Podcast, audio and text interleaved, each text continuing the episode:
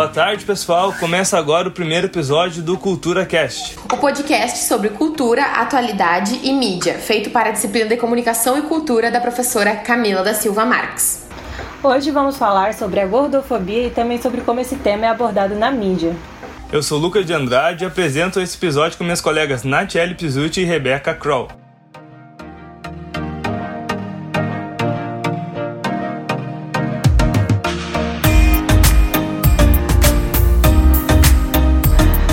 Primeiro episódio, vamos falar sobre algo muito importante que muita gente não conhece: a gordofobia. Tivemos como base o artigo Peso e a Mídia Estereótipos da Gordofobia, de Agnes Souza Arruda e Jorge Miklos. O termo gordofobia é usado para identificar o preconceito que pessoas gordas sofrem na vida, seja ela afetiva, social ou profissional. Sabemos que esse preconceito vem muito da pressão estética e padrão de corpo que movimenta a sociedade, sempre mostrando nas mídias aquele corpo magro e relacionando essa magreza com algo positivo e o corpo gordo como negativo. Trouxemos como convidadas a Ana Clara Tesch, estudante de jornalismo da Universidade Federal de Santa Maria, que fala ativamente sobre o assunto nas redes, postando conteúdo sobre gordofobia e autoaceitação. Convidamos também a Vitória Bulsin Povarchuk, que está se formando em jornalismo na UFSM e que defendeu o TCC sobre gordofobia e a representação na mídia, padrões de beleza e indústria da magreza. Boa tarde, garotas. Boa tarde, boa tarde todo mundo. Boa tarde, pessoal. Muito obrigada pelo convite. Então, para começar, né, o nosso, esse nosso assunto, Vitória, uh, falando mais sobre esse teu TCC, a apresentação do TCC recente, como e por que tu decidiu abordar né, a gordofobia e de que forma tu abordou esse assunto dentro do teu TCC. Então, o projeto ele surgiu uh, a partir né, de reflexões minhas como consumidora né, acerca dessas representações uh, de mulheres gordas, tanto na mídia hegemônica, a gente chama, quanto nas novas mídias.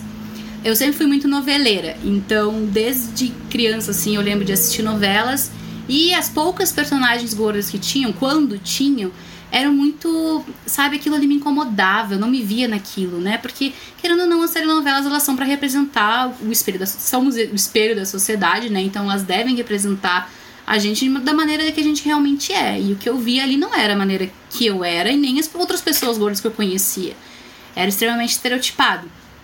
Então, o projeto surgiu a partir disso, assim, da minha vontade de pesquisar e ir mais a fundo nisso justamente para mostrar que, que tem coisa errada aí, que o pessoal que faz essas produções, eles, sabe, estão meio que. Uh, eles não se importam, na verdade, com essas temáticas, pelo menos não por enquanto, né? E quando tentam dizer que estão se importando, mesmo assim eles fazem coisas estereotipadas. Mas, enfim, com relação a. Né, com toda a questão da pandemia, a gente acabou tentando ir mais pro lado da internet para ver o que, que a internet tinha nos agregar nessa, nessa questão das representações. Então, o TCC ele faz esse, todo esse apanhado, né, essa, essa comparativa entre o que é representado na internet e o que é representado na televisão. E também fala uh, sobre produções alternativas para o pessoal buscar nesse, nessas questões de, uh, da representação de mulheres gordas.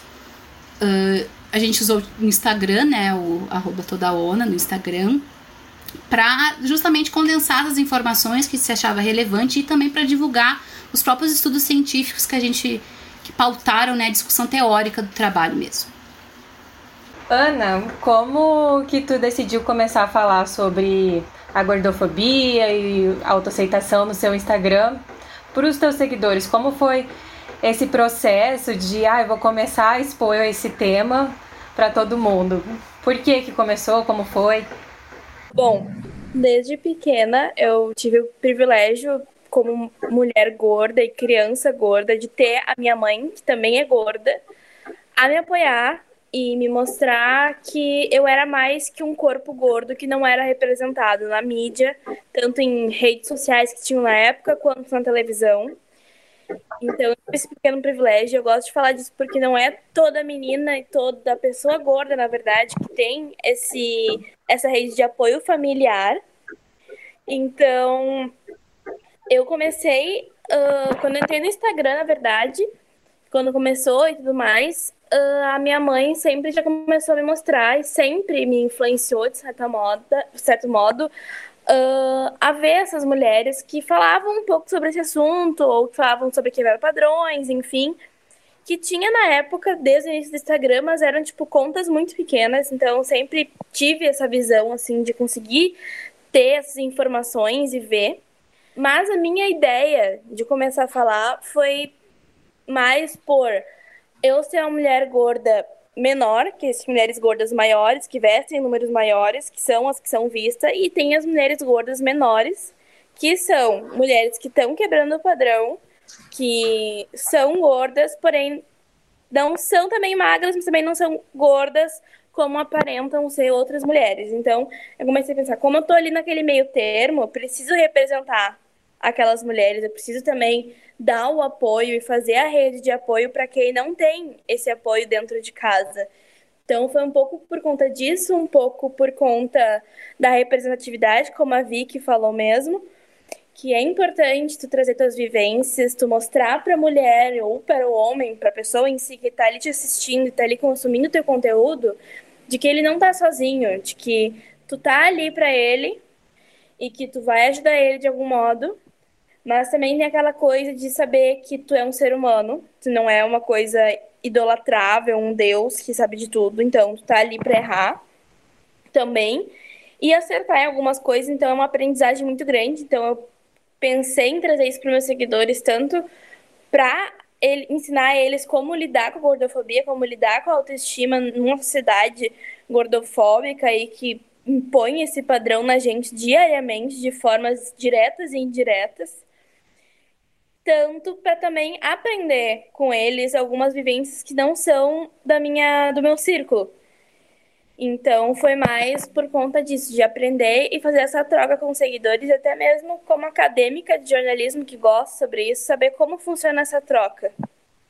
E mesmo, né, com todo esse teu apoio familiar que tu disse, deve ter sido difícil, né, pensar como é que eu vou expor para os meus seguidores esse conteúdo, né? Como é que vai ser a melhor forma? E dá para ver pelas tuas publicações, que são muito boas, que tu tem um apoio muito grande, principalmente das tuas seguidoras, né? No, no teu Instagram. Isso, querendo ou não, acaba sendo um, um combustível a mais para continuar a produzir esse teu conteúdo de qualidade que tu faz no teu perfil, né? Uh, sim, Luca, tem muito isso também. Uh, eu falo desse apoio familiar porque eu tenho muito ele por parte da minha mãe. Porém, ele também não é 100% da minha família, porque, querendo ou não, acho que a Vicky também entende como mulher gorda que tem alguns familiares que, por mais que sejam da nossa família, cometem erros, fazem piadas gordofóbicas e que a gente sabe que muitas vezes é por questão cultural, que é uma coisa que está na estrutura da cultura do mundo, da sociedade que a gente vive, de fazer piadas gordofóbicas. A gente mesmo, acho que a Vicky também concorda, já fez piadas gordofóbicas para nós mesmas, para outras pessoas, sem saber o que era gordofobia. E isso é mais um combustível mesmo, como tu falou, para mostrar que gordofobia não é um assunto só para mulher gorda ou para um homem gordo. É um assunto para a sociedade entender que não é correto e que tá tudo bem a gente fazer uh, essas piadas se a gente não tem esse conhecimento. O problema tá quando a gente tem o um conhecimento e continua errando. Aí é um problema. Mas eu, por muito tempo na minha família também, já ouvi piadas gordofóbicas, comentários gordofóbicos que machucam, que afetam, mas que a gente tem que aprender a relevar, que a gente tem que aprender a sair por cima, que a gente tem que também a saber ensinar e fazer essa troca com nossos familiares mesmo, para não errarem com outras pessoas que podem se magoar muito mais, que podem uh, até mesmo xingar esses dos nossos familiares ou até amigos mesmo, sabe? Em rodas de amigos também. Então tem muito isso mesmo, essa troca. Se fala uh, muito em racismo estrutural, em machismo estrutural, né? Mas não se fala na gordofobia estrutural. Que isso é um termo também que, enfim, tem muito pouco estudo sobre, mas se a gente for parar para pensar, já faz mais de dois séculos que tem essa questão de, uh, contra pessoas gordas. Contra não digo, mas uma repulsa ao ser gordo, né? Porque isso, enfim, tem uma questão também a ver com as dinâmicas, nossas dinâmicas sociais e o que, que isso acarretou para nós mulheres, né? A gente sair do domínio do homem para tentar ir atrás das nossas próprias lutas, eles tinham que arrumar alguma coisa para fazer a gente voltar para submissão, né? Então a gente fica submissa ao sistema em si que nos obriga a correr atrás de um padrão que não existe. E isso que ela falou da, da família é, é muito real, assim. Uh, até no projeto, na parte mais da conclusão, eu até falo, assim, sobre... Uh, na minha intenção, primeiramente, com o projeto, era meio que ser afrontosa e cutucar a ferida das pessoas de uma maneira até um pouco mais, entre aspas, agressiva. Mas depois eu percebi que não, que não tem que ser agressiva, agressiva, porque a agressividade não, não faz gerar muito assim esse entendimento verdadeiro. O que que tu o que que tu reproduzindo esses preconceitos atinge o outro, né? Então se tu for agressiva, a pessoa vai ser agressiva de volta e aí não vai adiantar nada. Então se pensa numa coisa muito mais didática, assim, mais mastigada mesmo, porque é difícil de entrar na cabeça de algumas pessoas. E as pessoas, se elas se dispõem a ouvir, tu não tem que cutucar elas de uma maneira agressiva. Tem que ser bem, tem que ser didático, tem que ter equilíbrio para ter uma troca interessante. Exatamente. E até por isso, por conta disso que a Vicky falou, eu acho até mesmo importante de ressaltar do, da, da minha parte, que eu comecei fazendo no meu Instagram, como o Luca falou, uh, fazendo pequenos textos sobre relatos pessoais meus com o meu corpo, basicamente para fazer isso, de não ser de uma forma agressiva, e sim de uma forma que te abrace, mesmo tu não sendo gordo, sendo uma pessoa magra, mas que te abrace e que tu tenha empatia pelo outro ou pela outra que tu vê na rua. E sobre a gordofobia estrutural também, que eu acho muito importante, e trago algumas coisas no meu Instagram sobre isso, que quero trazer ainda mais esse ano, é entender que a sociedade ela não é pronta e não é propícia para um corpo gordo, ela não está pronta. E são com pequenas coisas que a gente para para pensar que tu fica, cara, uma pessoa gorda, por exemplo, não passa numa catraca de ônibus. Ela não é feita para uma pessoa gorda também passar. Como você vai ver naquela notícia de uma moça, que agora não me recordo o nome, mas que ela ficou entalada numa catraca de ônibus, o que é humilhante. Então, a gente tem que ter essa empatia do outro e de uh, tentar ser menos egoísta diariamente e pensar nisso, que é algo do cotidiano tu passar na catraca do ônibus, principalmente para nós que somos estudantes, e tu pensa na humilhação que, que é aquilo, sabe? Até mesmo para a pessoa. Ou até nas cadeiras dos shoppings, onde as cadeiras são minúsculas, tem pessoas que não cabem nessas cadeiras. Então, e até mesmo é, para tirar essa vergonha das pessoas gordas e dizer: olha só, essa cadeira aqui não me comporta. E não é vergonhoso eu estar tá falando isso, é vergonhoso vocês não comportarem pessoas desse tamanho, que não é uma minoria, são grande parte. Olha os Estados Unidos, maior parte da população é obesa. No próprio Brasil também é 60% da população é considerada acima do peso, né? Seja qual for esse peso que deve ser acima ou não, que também é outra pauta discutível, né? Esses cálculos e etc. Mas é muito isso, assim. Na verdade, eu acho que até não é a sociedade que não está preparada. Ela, ela não, não quer se preparar. Não é que ela não esteja preparada, ela não quer. Porque ela não quer que a gente exista. Ela quer nos oprimir, ela quer que a gente seja do jeito que ela quer que, a gente, que eles querem que a gente seja, né? E não do jeito que a gente realmente é. E até muitas vezes uh, blogueiras plus ou até modelos plus que são reconhecidas mundialmente têm fotos do Instagram que são apagadas porque uh, desrespeitou as diretrizes, quando na verdade ela postou uma foto de biquíni ou de lingerie para alguma marca famosíssima mundialmente, mas por ser um corpo gordo, um corpo que virtualmente uh, que deve que a sociedade nos obriga a ter uma vergonha o Instagram já acha que não, não deve mostrar, não deve servir. É, o algoritmo do Instagram tem vários, vários estudos têm surgido sobre isso, né? Que ele considera nudez o excesso de pele à mostra. Então, se o corpo gordo tá à mostra, tá excessivamente à mostra, então é como se fosse nudez. Eles, é o algoritmo, né? Não é algo. É algo projetado por alguém, então uma visão de alguém, né? Porque foi projetado, mas é algo muito tipo que passa, assim. Então tem mulheres padrões com fotos nuas que não tem o seu. que, que infere, que fere as diretrizes, né? Porque não pode postar foto nua mas que não tem suas fotos retiradas porque a, a, a quantidade de pele à mostra é aceitável pelo algoritmo do Instagram. Isso ainda entra numa discussão também, que é aquela coisa de como tu não vai, tu não tá vendo um corpo gordo diariamente, então não tem como tu se acostumar com isso também. Tu tem que buscar, então é aquela coisa do vou me acostumar com esse corpo padrão porque ele aparece nas revistas. É esse corpo que aparece nos manequins, é esse corpo que aparece nos telejornais, quando vai aparecer uma jornalista. É esse corpo que aparece malhando, que é outra coisa que eu gosto muito de trazer no meu Instagram, que é a normalidade de ter um corpo gordo numa academia e não não tá ali por querer emagrecer que é uma consequência de tu estar fazendo exercícios físicos, de tu perder peso. Ou não também, porque às vezes as pessoas só ficam estáveis, né? Criam massa magra e ficam estáveis. Exatamente. Outra coisa que eu trago no meu Instagram também, que é tu tá ali e tu tá cuidando da tua saúde, sem ter aquela pressão. É eu tá comendo uma salada e não chegar alguém e falar, nossa, tá de dieta? Que dieta que tu tá fazendo? É eu ir numa academia de top e short e não ter vergonha de estar com a minha barriga à mostra, ou com uma estria, ou uma dobra, ou é eu ir numa festa e sentar na cadeira de uma forma que eu me sinta confortável sem estar pressionando minha barriga para não aparecer, porque, nossa, não pode aparecer. Então, tem tudo isso que a gente tem que mudar aos poucos, mas que eu acho que tá, a gente está conseguindo girar essa roda de uma maneira pequena, mas que está girando, então acho que já é uma um grande movimento, está é, girando, está vendo pesquisa como a Vicky faz, e está vendo mais influencers falando disso, porque tu tem que normalizar aquele corpo gordo para tu conseguir ver ele com naturalidade.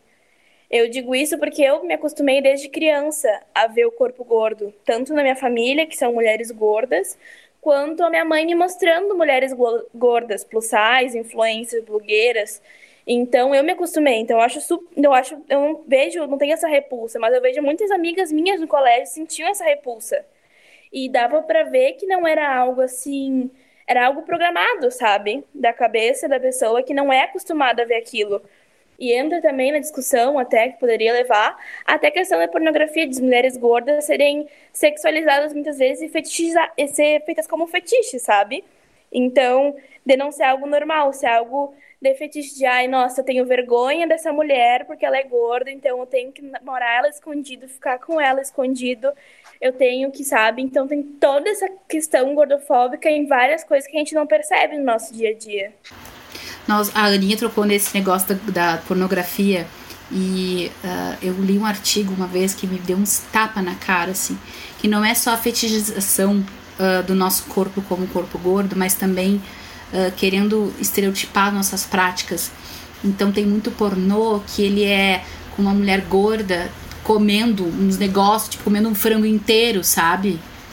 Pra, e aí as pessoas têm fetiche nisso, sabe? Nos, nos, sub, nos uh, diminuindo a simplesmente uma, uma louca, sabe? Uma pessoa compulsiva, enfim. Uh, não digo como pessoas compulsivas são loucas, né? Não, não é isso que eu quero dizer. Mas no sentido assim de que a nossa vida fosse só para aquilo, que a gente a nossa vida fosse resumida em comer. Então nem na hora do sexo eu a pessoa ia estar tá fazendo aquilo ali, sabe? Ela ia estar tá querendo comer em vez de estar tá transando, por exemplo. Não, e até mesmo tem a uma expressão que a gente usa muito, que até mesmo eu já usei muito, eu acredito que todo mundo já usou, que é a expressão estou fazendo uma gordice. Que é uma expressão que ela é extremamente gordofóbica, porque tá querendo dizer que apenas pessoas gordas podem comer, tipo, um brigadeiro num sábado à tarde. Então é algo que é como se fosse um alienígena, um ser gordo, estar comendo aquilo. Então vou você hoje, sabe? Que na verdade não é. Tu tá comendo aquilo porque tu quer comer, porque tu sente prazer de comer porque tu tá com vontade e a pornografia ela tem grande peso nisso, sabe? Ela não é comentada, mas eu acho muito importante levantar, porque eu não sei a Vicky, mas eu já passei muito por vir homens no Tinder e querer ficar comigo, mas tinha que ser às escondidas, porque, nossa, não podem me ver com a mulher gorda do lado, não podem me ver, sabe? Então, tipo, tem muito isso ainda. E por mais que não seja falado, e que eu acho importante falar, mas é com aquilo que a Vicky mesmo falou, tem que ser de uma maneira delicada, não agressiva. Às vezes tu tem que ser agressiva, realmente, tem casos de ignorância. A gente, a gente é humano também, a gente perde a paciência, né? Porque não dá. A gente tá sempre tentando mudar, mudar essas cabeças quadradas e aí chegam certas pessoas assim que não dá, nos tiram do sério.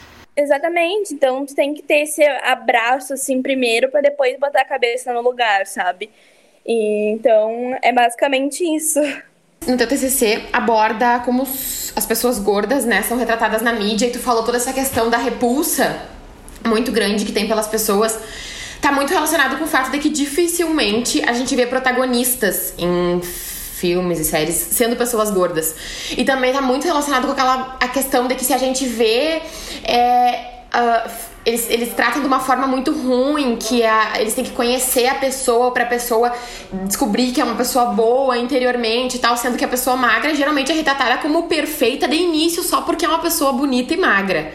E com a pessoa gorda geralmente é o contrário disso, né? Toda aquela questão de que acabam conhecendo e vendo que no fundo ela é uma pessoa legal, sendo que não tem nada a ver ela ser uma pessoa gorda com ela ser ter um bom caráter ou não, né? O que que tu pensa em relação a isso? O que que tu, o que que tu sabe nos dizer? Então, isso nada mais é do que isso que tu falou, né? Da, pessoa a gente tem que descobrir que ela é uh, uma pessoa boa, acaba remetendo. Uh, por exemplo, isso geralmente acontece nos romances, né? Que o cara, ele acaba, o que que acontece? Que ele acaba saindo como um cara muito gente boa. Nossa, esse cara é o cara perfeito. Por quê? Porque ele gostou daquela mina sendo ela gorda. Sabe? Então, tipo, isso tem muito a ver justamente com esse com essa sociedade patriarcal que a gente vive. Que tu não tem valor nenhum se outros, outras pessoas, né, no caso os homens, uh, disserem que tu tem algum tipo de valor. Então, isso é uma coisa que é muito entranhada na gente também, que a gente só passa.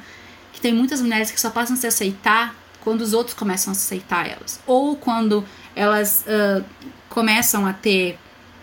Enfim, alguns meninos vêm e trovam, assim. Eu falo por experiência própria, sabe? Porque, tipo, até uns anos atrás, uh, eu, eu era, arremetia muito a minha autoestima ao que os outros pensavam de mim e, e a quantidade de meninos que vinham me trovar ou não, sabe? A quantidade de pessoas que eu ficava. E aí eu percebi que a partir do momento que eu comecei a me aceitar mais e eu comecei a me empoderar e sair da minha cara a tapa e ser quem eu realmente sou e quem eu queria ser, aquilo, tipo, esse retorno ele veio, sabe? E já não era tão importante assim para mim. Era só uma coisa a mais, era só um plus. Então é muito disso. Nas representações é muito isso também, que as pessoas são as mulheres gordas são representadas justamente com aquelas como coitadas que precisam de um cara muito legal para ir lá e mostrar o quanto elas são incríveis. Porque elas não conseguem se ver daquela forma e os outros também não. Então ele é o cara incrível que vai lá e vai mostrar para ela que ela é incrível. É, eu ia até comentar que eu lembrei, interrompendo um pouco a Vicky, uh, um que pega bem contraste, assim, é aquele O Amor é Cego. Nossa, esse filme é terrível. Ele vê ela magra. E quando, e quando as pessoas perguntam e falam, nossa, mas ela é gorda, ele diz, não, como é que eu vou amar? Basicamente esse discurso, como é que eu vou amar uma mulher gorda, sabe? E isso tem um peso, assim, enorme e machuca. E tem até filmes atuais, né? Eu não lembro o nome, mas eu tô com um na cabeça da Netflix filme, Isso. uma série que, assim, ó, ela é gordofóbica de inúmeras maneiras. Eu podia passar a tarde falando de ações gordofóbicas que ela tem, pelo fato de que a menina ela só conseguiu ser feliz, ela só conseguiu ser popular, ser feliz, ser perfeita, líder de torcida, porque ela bateu a cabeça e emagreceu. Era só por isso que ela conseguiu mudar e ser feliz, sabe? Então, isso só alimenta essa questão da pressão estética de dizer, olha só, tu é gorda, ok, olha aqui a representatividade gorda, tu tá sendo gorda, aqui tem uma pessoa gorda, mas tu só vai conseguir ser uma pessoa feliz e bem-sucedida se tu conseguir emagrecer. Se tu for gorda, tu vai ser uma pessoa triste, mal amada, e vai ser isso que tu vai ter o resto da tua vida. Então, tipo, tá sendo uma representatividade um pouco doentia, porque ele te mostra a representatividade realmente, mas de uma forma triste e deprimente. E aí entra um filme aquele A Romântico, né, também da Netflix, que é muito bom, que ele mostra que não, tipo, a menina ela vive realmente o sonho de toda comédia romântica e toda mulher gorda, eu acho, tem, ou mulher deprimida em si. E ela vê que, tipo, cara, ela não precisa daquilo, sabe? Tipo, ela é feliz do jeito dela, sabe? E ela precisa se amar primeiro para conseguir ver o amor nos outros e receber esse amor. Então, é uma importância, eu acho, muito grande esse filme, sabe? E é, assim, ó, até para mim mesma foi muito bom. Eu lembro que eu chorei vendo esse filme várias vezes, porque ele pega a gente, principalmente quem passa por gordofobia, assim, não é uma coisa única, mas para quem passa, acho que pega um pouco mais, assim, na ferida, porque tu vê que é, é essa resposta, sabe? Que é, tu tem que se gostar, tu tem que se amar, tu tem que entender que a vida tem momentos ruins e bons, sabe? E a vida é assim, ó, não uma comédia romântica estereotipada. Então, tem muito isso também, sabe? Eu não sei se vocês chegaram a ver daquela atriz, a Carol, que era atriz da Globo, que fez o papel da guriazinha na Avenida Brasil. Vi. Eu vi. O papel já era ruim, né? Porque ela era tratada como lixo dentro da novela, mas era toda uma, uma atuação, né? Pela mãe. Mas o que ela revelou nesse vídeo do TikTok, que ela acabou estourando novamente agora, que ela desistiu de trabalhar na Globo porque os chefes dela, quem tava a cargo acima dela, tratava ela praticamente como a mãe dela na novela tratava. E que ela precisava emagrecer, que ela só. Ou ela ia viver fazendo papéis assim, sendo humilhada porque ela era uma pessoa gorda. Isso é um absurdo. E tá totalmente relacionado com isso que vocês estavam falando. Não, e ainda se tu vai pegar, uh, bem como a gente falou, as mulheres gordas que são representadas em TV e na mídia, sempre são ou é engraçada, ou é a amiga segunda opção, ou ela vai ser uma, uma tipo uma vilã, só que não vai ser 100% vilã. Então sempre é... é. Até mesmo também a guria que é tímida e coitadinha e aparece um príncipe encantado pra botar ela pra cima. Ou a menina que não se aceita e aí aparece um príncipe encantado pra botar ela pra cima. Então, no fim das contas, sempre tem o príncipe encantado, né, gente? Tanto que a gente não tem nenhuma ah, personagem gorda até hoje lésbica nas novelas, em lugar nenhum. Uma frase que é muito importante, que pra mim teve um grande impacto, que é a melhor forma de, tipo, tu. Não é exatamente assim, mas quer dizer, tem esse mesmo sentido, que a melhor forma de tu sair dos padrões e de sair desse padrão é uma, é uma mulher gorda que tá pouco se lixando porque estão achando dela, sabe? É a maior forma de impactar uma sociedade. Então, até nessa questão da agressividade, entra nisso, de que pra gente abraçar é, de forma mais empática para a sociedade, não tem como, porque a partir do momento que a gente tira uma foto de biquíni, uma mulher gorda, e posta, já é uma maneira agressiva de agredir a sociedade. Então, já agride a sociedade só a gente postar uma foto com biquíni, sabe? Então, às vezes, a gente tem essa agressividade, mas com um abracinho no final. Porque tem que mostrar que não é, tu não tem que aceitar aquilo de forma tá, ok, aceitei. Não, tu tem que aceitar porque tem que aceitar, não porque estão te impondo aquilo, sabe? Tu tem que entender o porquê tá sendo aceito aquilo, porque que é errado tu sentir repulsa quando tu vê uma aluna de educação física correndo sendo gordinha, sabe? Eu, por exemplo, tenho relatos muito pessoais meus no meu colo antigo na minha escola, em que professora de educação física olhou para mim e falou: Tu não vai jogar vôlei porque tu tá muito acima do peso e o uniforme vai ficar muito apertado em ti. Sabe? E para mim é, foi muito triste porque eu queria fazer esporte e porque minhas amigas todas estavam jogando vôlei, assim. Então tem todo isso de tu entender o porquê que é errado tu tratar uma criança assim ou um adulto assim, sabe? Eu tenho um episódio no balé. Eu fazia balé, gente na, nos primeiros anos do colégio e eu sempre fui a maior da turma, tanto de altura quanto de largura, né? Sempre fui gorda e sempre fui a maior, mais alta também. Uh, e eu fazia balé e eu gostava muito de dançar balé. Só que tinha uma competição, assim, tipo, de quem ia ser a primeira bailarina. E eu lembro muito da minha mãe, tipo, deu super eufórica, dizendo, ai, tomara que eu seja a primeira bailarina. Eu super. Na minha cabeça, tipo, qualquer uma podia ser a primeira bailarina, sabe? Tipo, eu dançava. Por que eu não poderia ser primeira bailarina? E eu lembro muito de um episódio que a minha mãe meio que acabou cortando as minhas asas, porque ela já sabia que, eu ia acontecer, que ia acontecer e que eu ia me frustrar com aquilo. Né? Que ela disse, tipo, minha filha, eu acho muito difícil te dar a primeira bailarina por causa disso, disso e disso. E aí ela me abriu os olhos. Isso eu era criança, gente, eu tinha uns oito anos. E, e aí eu comecei a observar outras coisas, por exemplo, de chegar no dia de uma apresentação e não ter uma roupa que me sirva. E aí eu ter que usar um monte de retalho remendado na hora e pagar, passar vergonha na frente de todo mundo, sabe? Por quê? Porque não, não faziam questão de eu estar ali, sabe? Como era do colégio, tipo, ah, essa, essa criança que se inscreveu, ela tem que participar, porque enfim, Deus o livre, acharem que a gente tá sendo preconceituoso, mas era preconceituoso igual, porque, né, não era algo muito expositivo, mas tava sendo preconceituoso igual. igual.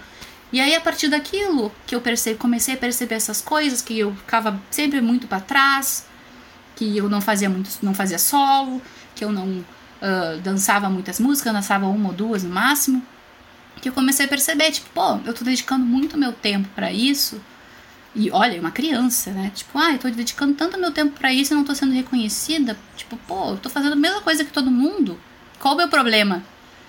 E aí, eu não sei, assim, não sei se aquilo ali foi um ponto-chave na minha vida ou não, mas eu sei que eu saí do balé, depois eu não acabei não me envolvendo mais em muita coisa, fiz de tudo, mas eu não me envolvi profundamente mais, porque talvez tenha criado alguma, sabe, tipo, criado alguma barreira minha mesmo de não me não me dedicar tanto para as coisas, por, me frustrar depois, com medo de me frustrar depois.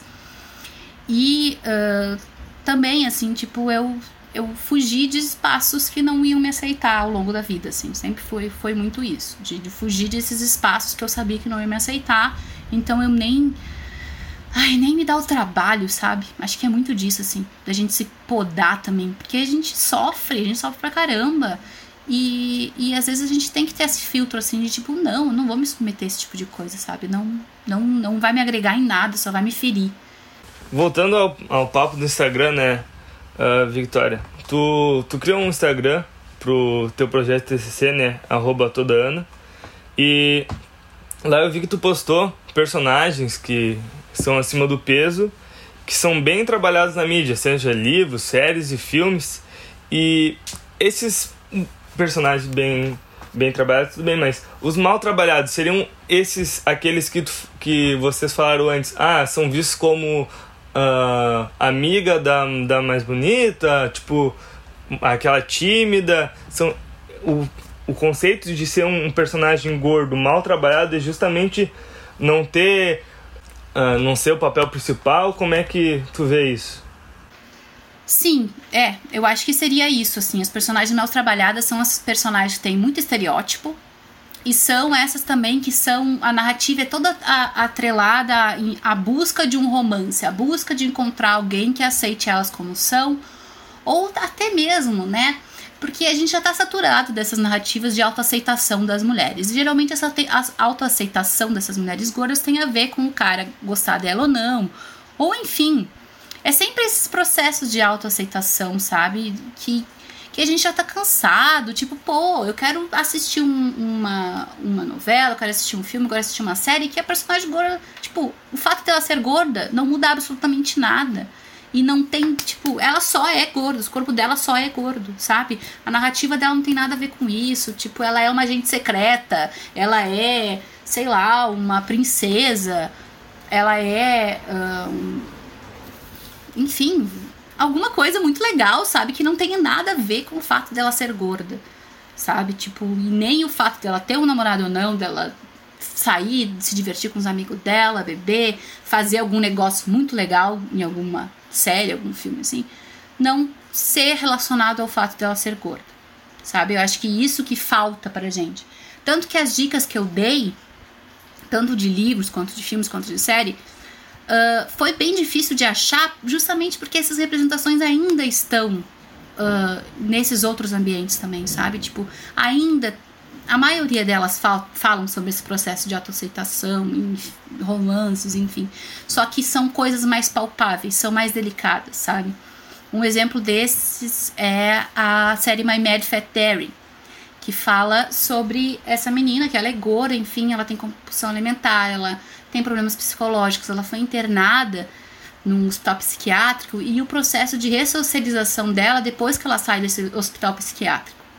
Essa série é fantástica, porque ela é ela fala dos processos de autoaceitação, ela fala das relações de pessoas gordas na inserção da sociedade, fala de problemas psicológicos que toda essa pressão causa na gente também. Mas ela mostra de uma maneira muito mais sensível que a gente consegue ter essa identificação, né? Eu acho que isso é o mais importante, da gente nós mulheres gordas olharmos para aquilo e dizer assim, olha só, essa, essa aí me representa. Essa, nessa daí eu consigo sentir algum tipo de verdade, sabe? Tipo, eu não tô que nem uma louca correndo atrás de namorado, eu não tô que nem uma louca. Eu não tenho vergonha de mostrar quem eu sou, sabe? Eu não tô Então, alguém que passa por os mesmos problemas que eu, mas assim, vive outras coisas, é o tipo de representação que eu acho que seria a ideal, sabe? Tipo, de mostrar a pessoa vivendo a vida dela, que não, sabe, não, não pensa 24 horas por dia em namorado e etc. É, agora que você tocou no assunto, em uma das suas postagens do Instagram que você fala de personagens bem elaborados, tem a Kate, do This Is Us, que é uma ótima personagem, gosto muito dela, acho muito interessante o jeito que a série trata desse problema, entre aspas, da vida dela, né? E aí uma cena que me chama a atenção foi quando ela conhece o Toby, que vai ser o marido dela na série, e eles se conhecem ali no grupo de, de apoio, ajuda a pessoas acima do peso, né? E a, quando o Toby começa a dar em cima dela, ela vira e fala que ela não quer se relacionar com pessoas gordas, ela não quer ter um namorado gordo. Aí eu queria saber qual que é a sua visão, assim, às vezes é o pessoal da personagem, ou você acha que às vezes as próprias pessoas gordas podem ter um tipo de preconceito com estar acima do peso, com tudo isso? Acho que sim, porque no momento que tu não te aceita como tu é, tu também não vai aceitar o outro. Tu também vai uh, querer que o outro mude, né? Porque querendo ou não, a gente, a gente quer se encaixar num padrão. A gente, a gente não digo, não me põe nesse, né? Mas as pessoas querem se encaixar nesse padrão e aí elas correm, elas re, repelem tudo aquilo, né? Uh, que tá fora do padrão também. Tanto que tem pessoas que são. Que antes eram gordas e depois emagrecem que ficam extremamente gordofóbicas atacando as pessoas gordas. Tipo, ah, se eu conseguir, como é que tu não consegue? Meu filho, se eu não quiser conseguir, quem, sabe, assim, tipo, só por, pela, por um segundo, não passando na tua cabeça que talvez eu não queira, né? Eu tenho o direito de não querer. Então é muito isso, assim. Eu acho que é uma coisa que sim acontece e até o contrário também. A gente sabe que acabou de começar o Big Brother Brasil 2021 e que desde o ano passado, especialmente, as pessoas começaram a assistir mais devido à pandemia e ficar muito vidrado nisso. Mas nesse ano em específico, não temos ninguém com o corpo fora do padrão lá na casa. Em 2019, a Rízia Cerqueira participou e ela até comentou na edição passada que não tinha ninguém com o corpo fora do padrão, mesmo tendo o Babu e o Vitor Hugo, né? Que são só homens. Que, que vocês acham dessa falta de representatividade? Porque realmente, né, gente, esse ano não tem ninguém. A gente olha e fica, não tem como se identificar, porque não, não existe ali dentro. Tem a questão que, que tem muitos negros na casa, tem pessoas homossexuais, a questão da, do, da pessoa gorda não existe. Não existe esse ano, simplesmente não tem. Eu acho primeiro que é muito isso, de que tu tem que quando tu quer fazer uma representatividade negra, LGBT, que é mais, tem que representar o gordo também. E aí entra outra problemática que é as pessoas, a sociedade ainda não entende grande parte que gordofobia existe, que representatividade gorda é algo necessário. Eles ainda acham que é algo que, tipo, ai, ah, tá, vamos botar num programa e pronto, sabe? Vamos botar numa parte só e pronto, uma edição já tá ótima, representar por 10 anos, sabe? Então, é uma coisa que ainda tem essa. Não tem essa necessidade para as pessoas que não são gordas de ter. E outra coisa que eu achei, eu adoro a Riz, assim, eu amo os posts dela, eu adoro seguir ela, até quem quiser seguir ela, super apoio, assim. Ela é incrível, até como mãe, né, que agora ela é mãe. E, enfim, mas que eu acho da temporada passada, temporada da edição passada, é que tem muita problemática até que a gente consegue ver das pessoas gordas no Big Brother. Por exemplo, nas provas, o que parecia ser um pouco injusto sempre o Babu e o Vitor Hugo faziam provas juntos. Então sempre eram dois gordos contra o resto que tinham um porte físico devidamente melhor, de certo modo, vendo e, enfim, por aparência. Então tinha muitas provas até que eu achei que foram injustas, no meu ver, como pessoa, assim, que eu achei que não. que não é que não. Como é que eu posso explicar? Que poderiam ter feito de outra maneira sem que prejudicasse eles entendeu? Então, eu acho que é uma representatividade necessária, uh, não só pelas discussões que estão havendo agora, já em poucos dias, que está acontecendo no Big Brother, mas eu acho que seria importante ter essa pauta junto nas discussões, sabe? Até porque eu acho que seria rico demais, assim, para o Brasil que está vendo ter uma, pessoas negras, LGBTs e gordas ali discutindo, falando sobre várias pautas e vários assuntos E até porque estamos no século XXI, né? Então tá mais que na hora de começar a ter no Big Brother, uh, na Fazenda TV Jojo Todinho, que eu, que eu já acho perfeito demais. De Férias com Ex é outro reality show que é muito problematizado isso, porque não tem pessoas fora do padrão. A maior coisa de quebrando assim padrões que eles tiveram foi o Rafael, que foi participante ano passado, que era homossexual. Mas teve a Yasmin também, que ela era taxada como gorda, mesmo não sendo nem mid-size, eu acho, sabe? E ela até falou que o pessoal do programa pediu para ela. Uh, não lembro se foi pediu para ela engordar para se encaixar dentro daquele.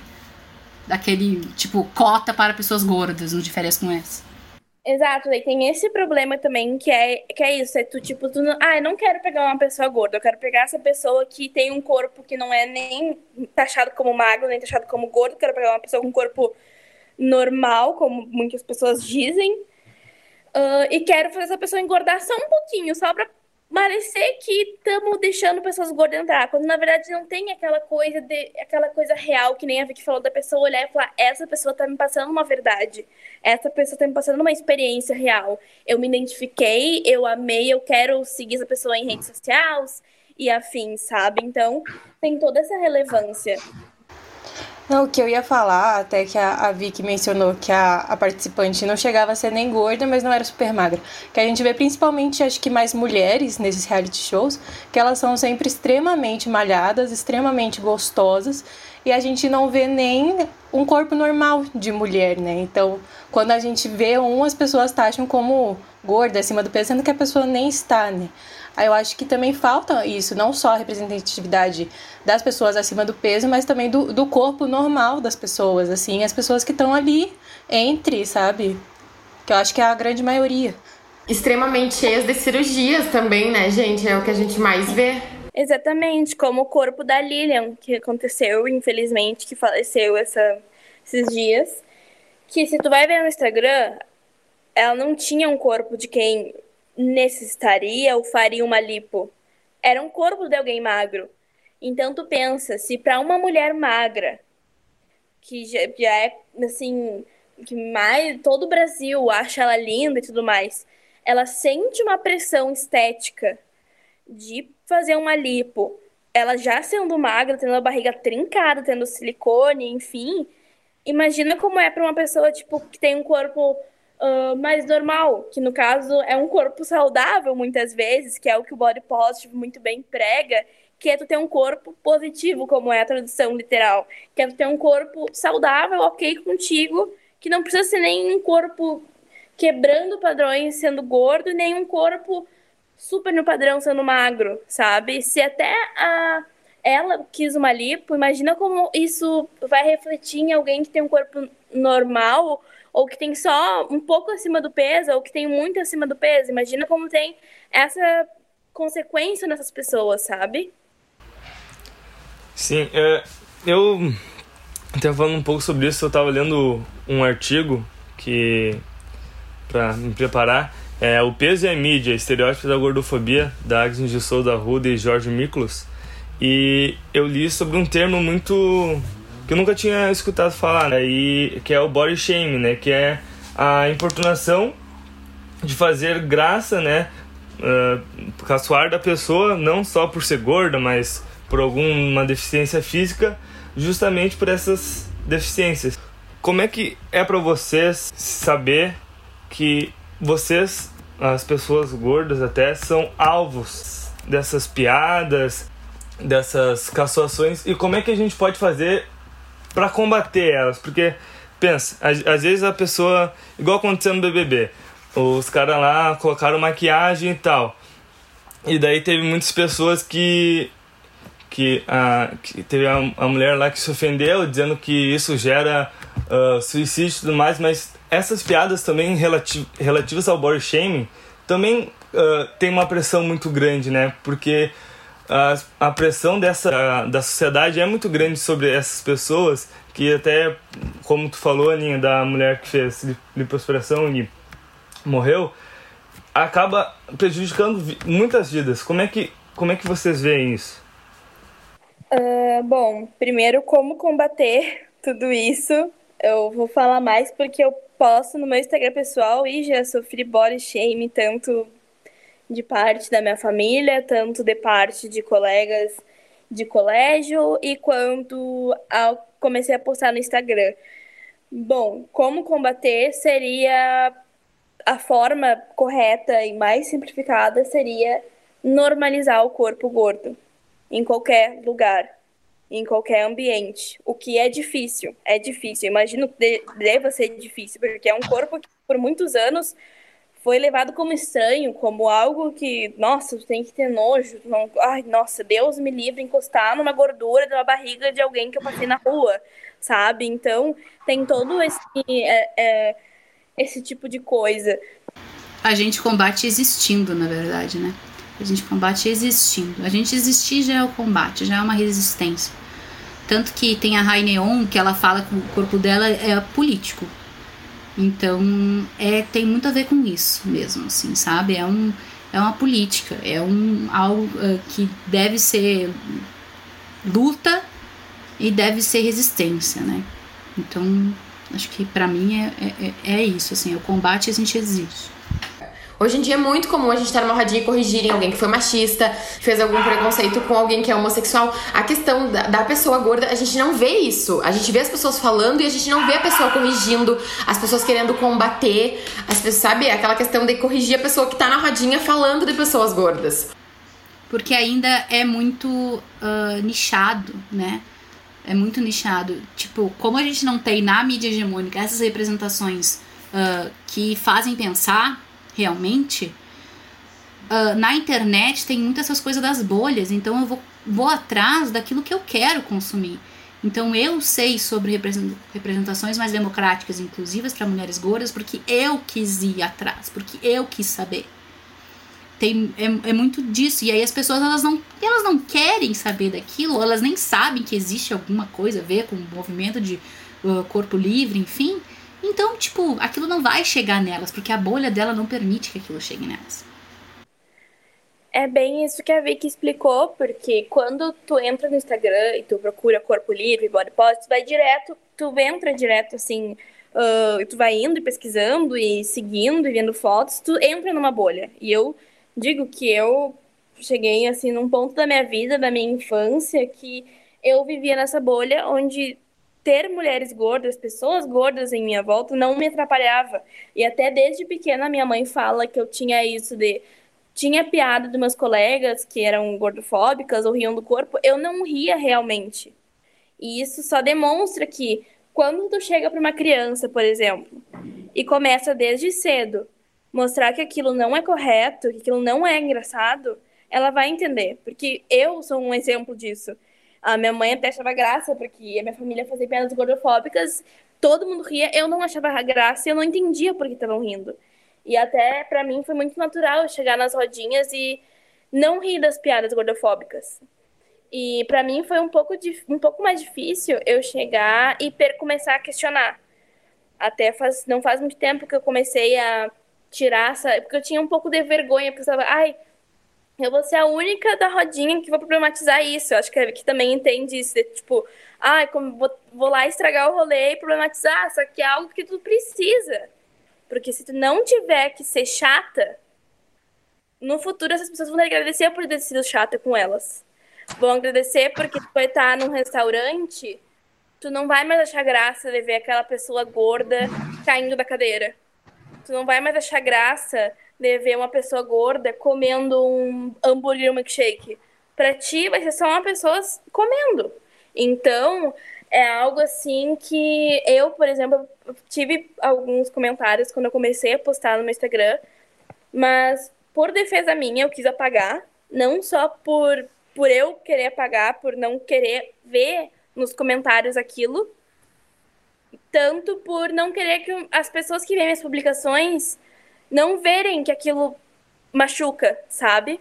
De saber que a, não se tu tem um amor próprio, se tu consegue se sentir bonita do jeito que tu é, e quando tu se sente bonita, não tô dizendo que tu não possa mudar e fazer mudanças no teu corpo que não sejam de pressão estética, aquilo não te afeta mais. Tu não consegue mais se afetar mais. Eu não consigo. Já chegou parentes, pessoas da minha família, pessoas que são minhas amigas, dizendo, nossa, falaram do meu corpo de graça, assim, sem eu perguntar. Só que eu cheguei num nível de, assim, de aprendizado, eu acho, e de autoestima, que eu falo, tá bom, só que eu não perguntei. E tá bom, só que eu tô bem de saúde, meus exames estão ótimos, eu não quero mudar, eu tô feliz, e se eu mudar, não vai ser porque é por pressão estética, vai ser porque eu quero, porque quando eu cheguei num momento da minha vida que eu acho que é muito importante para as mulheres e homens também, que é amar tanto o teu corpo que tu aceita mudanças nele.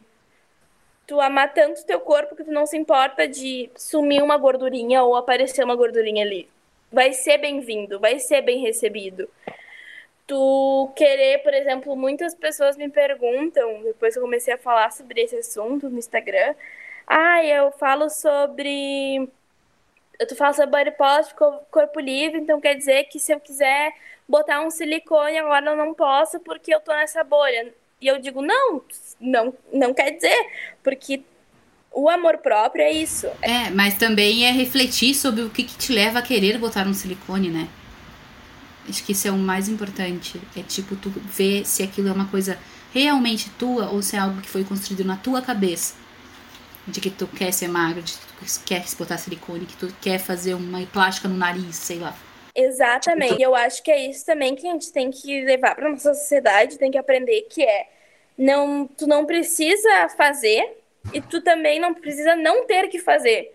Tu pode fazer o que tu quiser com teu corpo, mas que seja da tua vontade própria, porque tu quer mudar.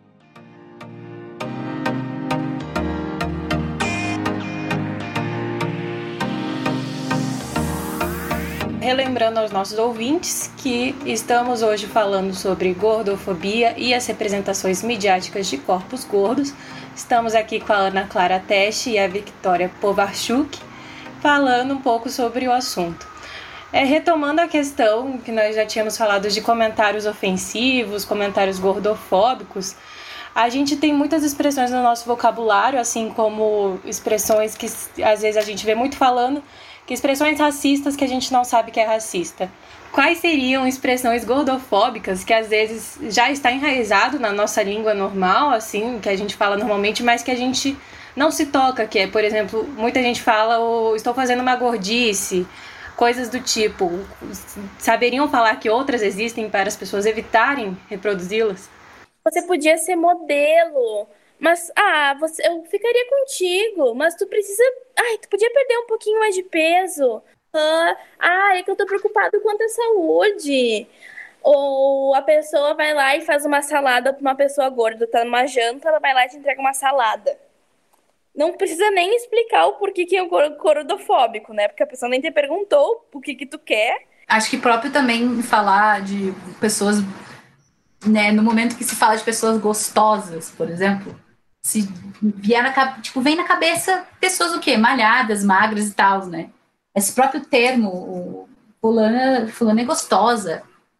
O que, que, que, você pensa nesse primeiro momento, assim? Como é que é essa fulana? Ela é gorda?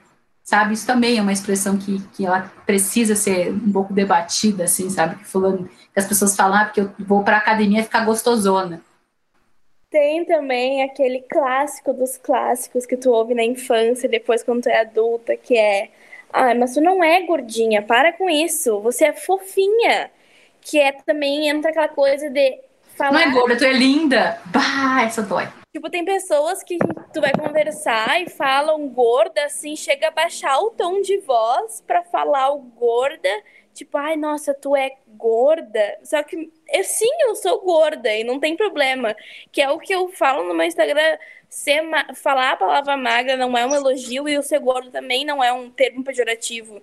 São características físicas das pessoas. Então, não são apenas características físicas. Tem pessoas gordas e pessoas magras. A pessoa não tá te ofendendo quando fala, ai, nossa, sou gorda. Não é uma ofensa, é uma característica física. É tipo, eu sou, eu sou gorda, meu filho tá? Tu acha que, tu acha que eu não sei? Eu, eu olho para mim todos os dias no espelho, sabe? Não precisa me dizer o que eu sou, deixo de ser.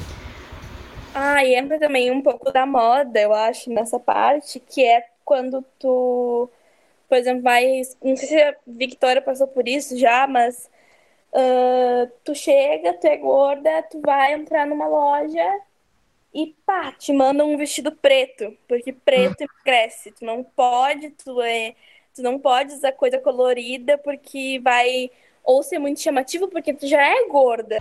E eu passo muito, eu passo muito também de ter de ser roupa para pessoas mais velhas. Tipo, umas flores, umas estampas nada a ver. Tipo, a gente não pode ser estilosa pelo visto, sabe? A gente tem que usar uns negócios nada a ver.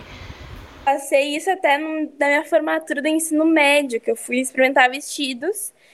E uma das costureiras que tava lá só me deu vestido de mulher mais velha e eu comecei a chorar porque começou a me dar um desespero porque na cidade não tinha roupas para as pessoas na época. Agora tem lojas plus size em Santa Maria e tudo mais, aumentou. Mas é aquela coisa, não tinha, então era algo assim que começou a me dar um desespero. Tem muito da moda também isso, das listras, por exemplo. Tu vai numa loja, uma mulher gorda, ai, adorei essa roupa com listras horizontais. Ai, tu não pode usar isso. Porque isso vai fazer tu ficar mais gorda. Ou até uma roupa justa, né? Justa na barriga, justa no quadril. E até o que tá movendo e sendo mais agressivo no momento é aquela trend uh, que tu se abaixa, daí muda a música e tudo mais. E muitas mulheres gordas estão usando roupas justas que mostram a barriga, que mostram a gordura, que mostra aquelas dobrinhas, porque tem que ser normalizado, sabe? E isso já é um ato político, como a Vicky falou. E eu adoro a Rainion também, ela é incrível, tá? Quem quiser seguir ela. Uhum, maravilhosa. Tem esses pequenos termos, essas pequenas coisas da própria moda que são gordofóbicas e que a gente não percebe. Ou até mesmo da pessoa gorda não poder usar branco porque vai ficar mais aparente que ela é gorda vai ficar mais visível. Parece que tu tem que esconder esse fato de algum jeito. E até mesmo a maquiagem ela é um pouco gordofóbica, se a gente parar pra pensar nesses detalhes. Por exemplo, os contornos, o famoso contornão Kardashian, que se tu vai no automático, tu vai esconder a papada. Tu vai afinar tua bochecha. Os próprios procedimentos agora, que ficou muito famoso, agora deu uma pausa, assim, que é os, as bichectomia, né? De tirar a gordura do rosto e aí que deixa o rosto mais fino também, tipo, pra quê, sabe? Eu acho que nessa questão, até os próprios filtros do Instagram que a gente acha por aí são filtros para afinar o nariz, para afinar a bochecha, para esconder a babada. Não é só a maquiagem, a, o próprio ali as pessoas já dão para você botar pronto no seu rosto e tirar foto.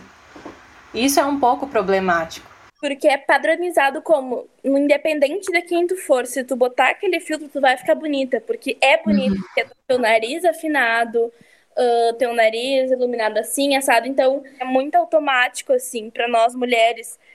Vai fazendo a correria, um contorno, vai se maquiar, tu vai lá e faz aquele contornão. E tu, quando tu para pra pensar o que tu tá fazendo e refletir, tu fica, cara, eu tô afinando o meu corpo, assim, o meu rosto de uma forma.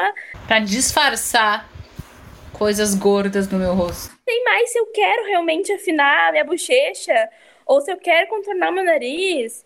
Então, tem tudo isso, sabe? Várias coisas que são gordofóbicas, assim, que às vezes são gírias, são jeito de falar, ou. Ah, bom, a, a Alexandra Gurgel também, voltando para esse assunto, a Alexandra Gurgel do Alexandrismos postou um, um vídeo essa semana que fala das harmonizações faciais, que tá todo mundo ficando igual. E é bem isso também.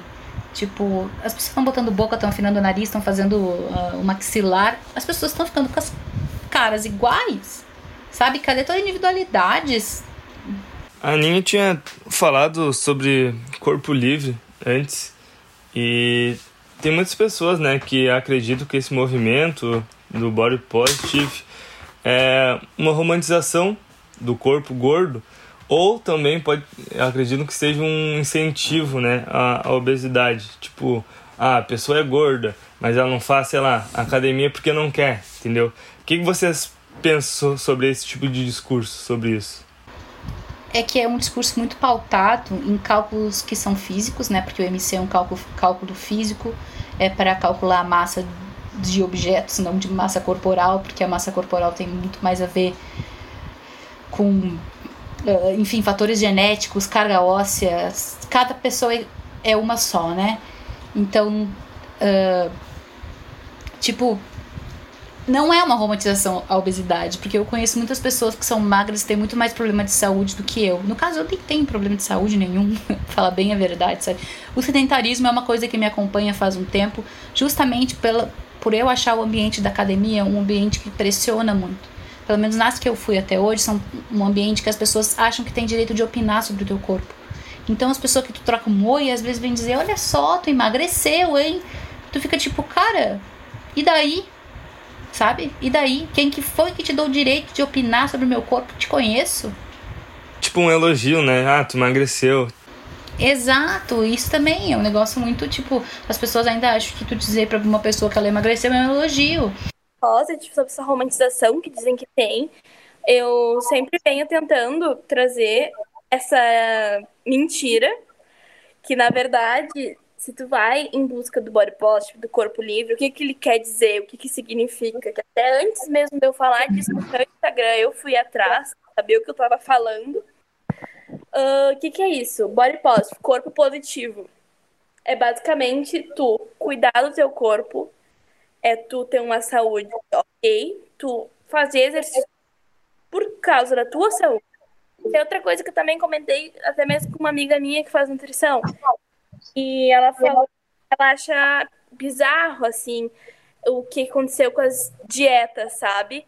Porque as pessoas pensam em passar fome. E, na verdade, tu vai para nossa nutrição, a dieta é uma... É um... Basicamente, as coisas que tu necessita pro teu dia a dia. É, não é uma dieta, né? A dieta tá voltada a essa restrição. Não é, uma, não é restrição, é reeducar os teus hábitos alimentares. É tipo, tu pode comer o que tu quiser, mano, mas comer com equilíbrio. Exato, é que e, tem muito isso. E tu pode isso, tu cuidar da tua saúde, tu comer bem, tu ser saudável, tu poder ser gorda, ou tu poder ter um corpo normal, ou tu ser uma pessoa magra com gordurinha, gordurinha aqui e ali. E tem muito isso também no body positive, bem como o Luca falou, as pessoas falarem que eu romantiza a obesidade mas na verdade ele vai totalmente contra a obesidade. Ele fala: não, tu não pode ser obeso.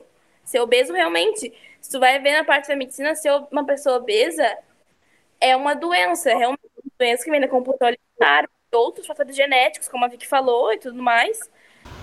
Mas também tem os graus, né? Se for parar pra gente pensar, tipo, eu sou uma pessoa uh, com obesidade tipo 2, mas, cara, eu não tenho problema de saúde nenhum. Nenhum tô vendo que a minha saúde está bem, eu tô vendo que eu não tenho problema de coração, também nenhum. Então, é, eu sempre falo, o positive, corpo livre, ele vai totalmente contra tanto a obesidade quanto a magreza. Ele fala, meu, o teu padrão é o teu corpo que tu tem. E é tu saber que uma gordurinha aqui e ali vai ser bem-vinda, assim como se essa gordurinha sumir um dia, ser bem-vindo também, esse espaço. Porque muitas pessoas pensam, ai, Uh, muitas blogueiras já fizeram isso também, falam sobre body corpo livre. São mulheres gordas e perderam um pouco de peso. Ai, porque tu não tá falando, tu tá indo contra o que tu fala, e na verdade não. Ela tá fazendo certo, que é o quê? É tu seguir, tu falar sobre amor próprio com o corpo que tu tem. E tu aceitar que o teu corpo vai mudar, assim como muitas falaram na quarentena sobre isso. A quarentena, ela vai fazer mudança no teu corpo. Tu pode engordar, tu pode emagrecer. Porque as pessoas relacionam muito isso nossa, tu tá muito. Tu tá magra, tu tá linda. O que dieta que tu fez? E daí, quando vê, foi só por estresse. Foi só por, sei lá, por o teu corpo emagrecer, sabe? Não teve um motivo X, uma razão específica. Então entra muito essa parte de que o gordo não é uma coisa desleixada. O gordo pode ser uma coisa saudável. E o magro pode ser uma coisa desleixada, uma coisa ou outra não muda, sabe?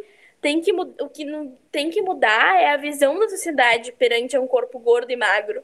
E entender que um existindo não vai apagar a existência do outro, sabe? E muita gente também entra nessa parte de, ah, é um gosto pessoal meu. Só que é um gosto pessoal que foi influenciado pelo consumo midiático de um padrão por anos. E ninguém tem culpa disso, a não ser nós mesmos. A gente tem culpa e não tem culpa ao mesmo tempo. Porque o ser humano ele tem isso de querer, de querer idolatrar. Agora, falando mais um pouco da sua pesquisa, Vitória, nós ainda não tivemos acesso a ela, né? Então queria que você contasse um pouco pra gente qual foi a grande conclusão que você tirou, qual foi a conclusão do seu TCC. Bom, a minha conclusão, ela foi que uh, o Instagram, ele se faz como um ambiente, né, com todos os recursos que ele tem, ele é o, um ambiente que tem uh, maior interatividade para essas representações, então ele faz com que as pessoas uh, se sintam mais próximas dos ditos influenciadores. Isso faz com que essa identificação com a outra pessoa seja muito mais uh, fácil de se fazer também, sabe? Porque a gente está consumindo aquilo 24 horas por dia, bem dizendo, né? Enfim, internet a gente usa o tempo inteiro, basicamente. Então a gente está consumindo a vida daquela pessoa, então a gente se, se sente próximo dela. E o Instagram ele traz isso uh, muito forte. E ele foi o ambiente que eu escolhi para fazer o, o projeto e ele se concretizou uh, como o ideal justamente por isso, assim, pela interação e pela facilidade de postar diversos conteúdos em diferentes formatos também. Bom, a gente espera mesmo que essa luta de pessoas gordas ganhe cada vez mais força e que essas pessoas tenham cada vez mais espaço na sociedade tanto na mídia quanto fora dela, e que isso não seja tratado de uma forma pejorativa. Agora, deixo com vocês. Vocês têm mais alguma coisa para complementar, para finalizar pra gente? Eu tenho uma frase, eu acho que eu gosto bastante e eu acho ela muito importante para a luta feminista e feminista gorda, que é a sociedade patriarcal, ela manda, ela é opressora. E as mulheres, no caso, elas são, elas têm que ouvir, elas são obrigadas a ouvir. Só que chegou um ponto da, do, da vida, da sociedade, em que as mulheres querem ser ouvidas também. Elas não querem mais ficar recebendo ordens. Então, esse é o momento, e esse momento que a gente está vivendo agora acho que é muito importante para as mulheres gordas e mulheres em si, porque elas estão não querendo se igualar ao patriarcado e ser algo matriarcal, mas algo mais equilibrado, onde a gente possa falar e ser ouvida também. Eu, só para acabar, eu queria agradecer por essa conversa porque não é um assunto que eu vou muito atrás ou pesquiso ou converso com as pessoas, mas eu entendo como pessoa que é um assunto importante para a sociedade, para a gente aprender a não desrespeitar as pessoas, a, res, a respeitar elas do jeito que elas são. Uh, então, eu agradeço vocês, muito obrigado, Gurias, por esse bate-papo, foi muito importante para mim e eu tenho na minha mente que eu quero e vou tomar cuidado, vou uh, pensar mais, vou. Porque, querendo ou não, a gente eu como homem até também eu tenho muitos amigos e tal que, né, acabam falando besteira, eu também falo e é uma coisa que eu sou eu tomo muito cuidado, até meus amigos falam que eu sou muito politicamente correto e eu sou porque eu acho isso importante e quanto mais aprendizado eu tenho, mais eu posso passar isso para frente para eles e para as pessoas ao meu redor que não são muito ligadas a isso. Então, obrigado mais uma vez e obrigado a todos os nossos ouvintes aí do podcast. Então esse foi o episódio de hoje do Cultura Cast, falando um pouco sobre a gordofobia e a representatividade dela na mídia.